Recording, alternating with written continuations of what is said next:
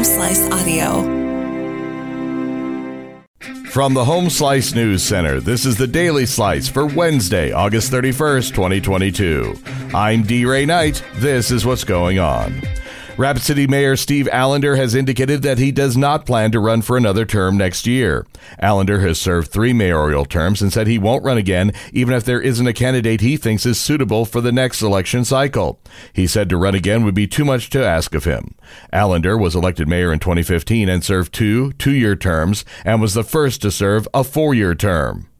Tax collection figures from the eighty-second rally have been released. Amy Rose has the details. South Dakota's Department of Revenue announced Tuesday that tax collections at the twenty twenty-two Sturgis Motorcycle Rally finished at one point five million dollars. The revenue sum from temporary vendors in the Black Hills was down fourteen percent compared to twenty twenty-one, but the state sales tax accounted for the majority of the collections of nine hundred two thousand three hundred ninety-nine dollars. At the same time last year, the Department of Revenue collected one million thirty-eight thousand five hundred sixty-one dollars in state sales tax, and twenty twenty-two's collections also include two hundred ninety thousand five hundred eighty-six dollars in the state tourism tax and three hundred fifty-one thousand four hundred eighty-five dollars in municipal taxes. Temporary vendors attending the twenty twenty-two Sturgis Motorcycle Rally were also down ten percent, with nine hundred seventeen temporary vendors, while the twenty twenty-one event had one thousand fourteen.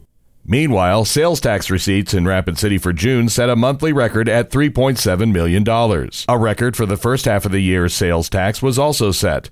June of twenty twenty-two is about nine point eight percent higher than June of twenty-one.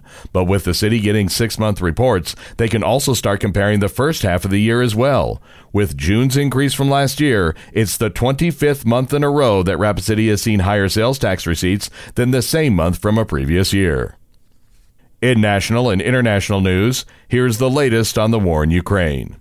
United Nations inspectors are making their way towards Ukraine's Zaporizhzhia nuclear power plant. Theirs is a long-anticipated mission that the world hopes will help secure the Russian-held facility in the middle of a war zone and avoid catastrophe. Underscoring the danger, Kyiv and Moscow again accused each other on Wednesday of attacking the area around Europe's biggest nuclear power plant. In recent days, the plant was temporarily kicked offline because of fire damage to a transmission line. That heightened fears that fighting could lead to a massive radiation leak or even a reactor meltdown. The risks are so severe that officials have begun distributing anti-radiation iodine tablets to nearby residents.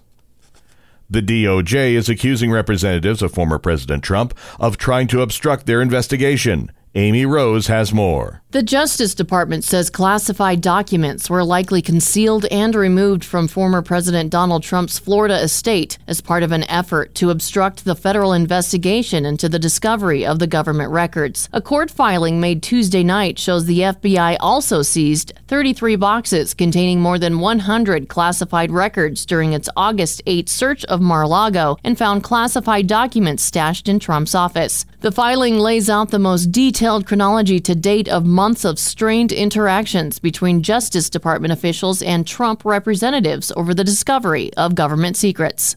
The passing of Mikhail Gorbachev, the last leader of the Soviet Union, and for many the man who restored democracy to many European countries under communist rule, was mourned for the loss of what world leaders described as a rare leader who brought global change and, at the time, hope for peace among superpowers. But the man who died in Moscow on Tuesday at the age of ninety-one was also reviled by many in his own country who blamed him for the nineteen ninety-one implosion of the Soviet Union and its decline as a superpower. The loss of pride and power also led to the eventual rise of Vladimir Putin, who has spent the past quarter century trying to restore Russia to its former glory and beyond. Your weather forecast from the Home Slice Weather Center. Plenty of sunshine today and hot with a high of ninety-two. Clear tonight with a low of sixty-five. And that was your Daily Slice for Wednesday, August thirty-first, twenty twenty-two. The Daily Slice is a production of Home Slice Media Group, hosted by D. Ray Knight with Amy Rose. Executive producer Mark Houston. Engineered by Chris Jacquez. I'm D. Ray Knight. Have a great day.